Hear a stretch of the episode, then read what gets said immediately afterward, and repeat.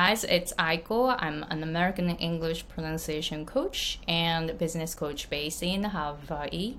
このエピソードの本題に入る前に皆さんが英語コーチ、英語発音コーチとして、えー、自分の発音スキルをアップしてより高いレベルのクライアントさんに発音のサポートをできるようになるための発音セミナーを6月9日10日、11日、12日に行います。Facebook ライブを使ってレッスンするので、時差に関係なく受けることができます。で定員20名でえー、今のところ、えー、10名も申し込みが来ているので残り10名ですこの動画が出る頃にはもっと減っているかもしれない。で、えー、今回スペシャル価格で初めて行うので、45ドルで提供していますので、ぜひお早めにいらしてくださいね。英語ネイティブの方もいらしてください。英語ネイティブで今回参加される方もいるので、えー、ぜひ、あの、英語ネイティブの方も、えー、英語の発音を教えて、すでに教えている方とか、英語コーチをもうされている、英語コーチングでも活躍されている方とか、ぜひいらしてくださいね。概要欄の方をチェックしてみてくださいね。Right, so today's episode えー、今回のエピソードはあの発音を教えるにあたって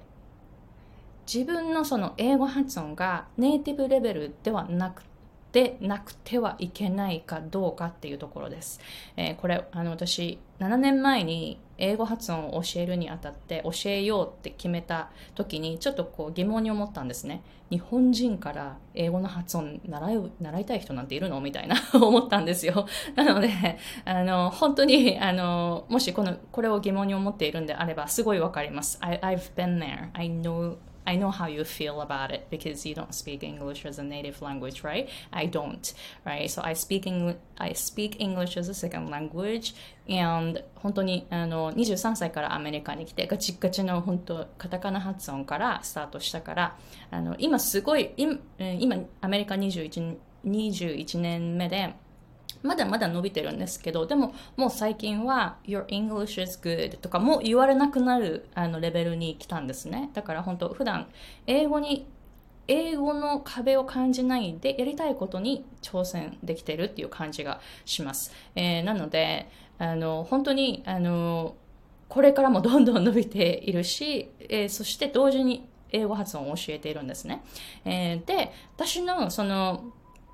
経験上、日本人から英語発音を学びたいという人すごい多いです。で、面白いことに私自身は、私自身は英語の発音は英語ネイティブから習いました。日本語を一切知らない英語ネイティブから習いました。で、どういう結果が出たかというと、その表面的なテクニックとか習ったけどそのレッスン2人から取ったんですけどやっぱり発音が日本語っぽかったんですよねで私自身その英語の音とはどういうものかっていうのに気がつくまでに実際いろんなことを練習してきてであの UCLA で、えー、言語学を勉強したりして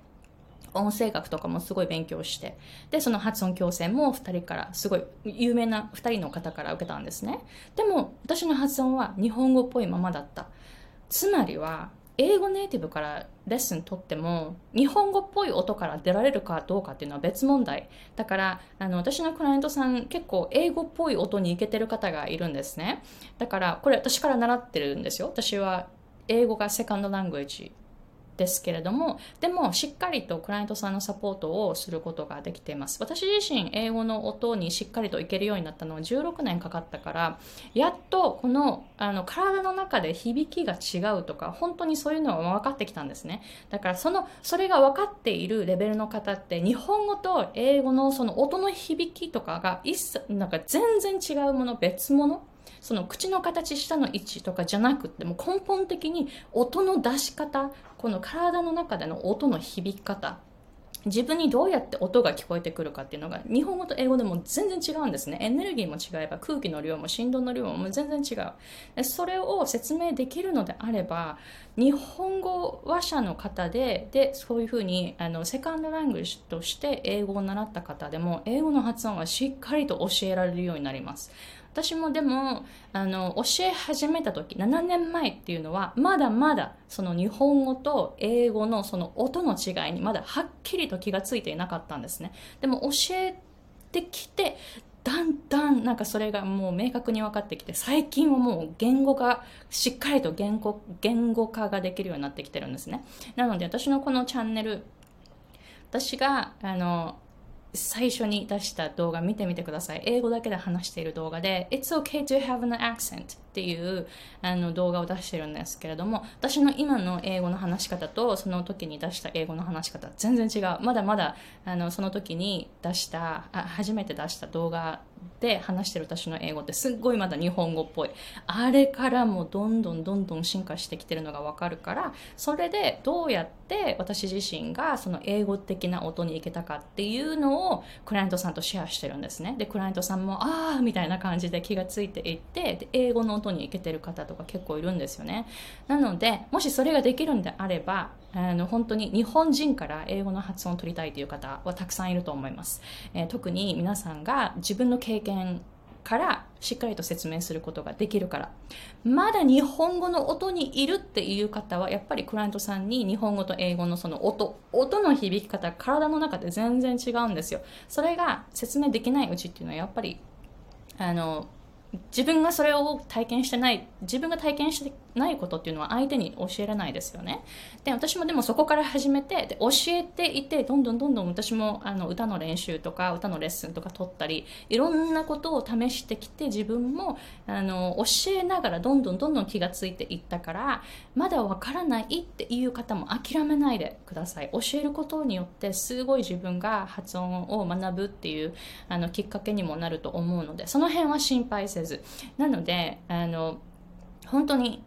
日本人だから英語の発音教えれないというふうに諦めないようにしてみてくださいね。私も本当にガチガチの日本語発音からのスタートですから。本当に23歳でスタートですから、えー、なのであの皆さんが通ってきた道っていうのは私はもう通っています。だからできます。できます。You can do it, right? えー、なので、ぜひ諦めないで、その、そういうふうに日本語と英語の違いを、そう、根本的に全然違うんだよっていうことを教えてくれる、ちゃんと教えてくれる人から学ぶといいです。ネイティブスピーカーは、英語のネイティブスピーカーは、それさえも知らないから説明できないんですよ。もうだって自然に英語の発声が全部できてるんですよね。だから日本語との違いをあの説明できない人の方が多いんです。私もアメリカに21年ずっと住んでいて、ネイティブスピーカーが一生懸命私に英語の音を教えてくれていたんですけど、全然意味がわかんないんですよ。彼らが言っているその意味がわからないんです。だって私がどうして英語を話せないかがわからないんだから。えー、なので、皆さんはなぜ英語が話せないかっていうの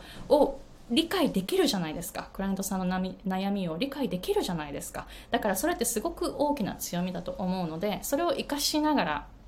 えー、コーチングを、発音コーチングをしていってみてくださいね。で、6月の9日、10日、11、12日の発音セミナーでは、英語コーチ、英語発音コーチ向けにこういうレッスンをします。で、私がどうやって英語上級者のその発音の音を聞いていて、えー、聞いてでどうやってフィードバックするか、えー、そして英語発音コーチとして2021年の、えー、収入は2500万円くらいになったんですね。なのでどうやって発音コーチングでしっかりと生計を立てていくかというビジネスの話もちょっと入りますので収入アップしたい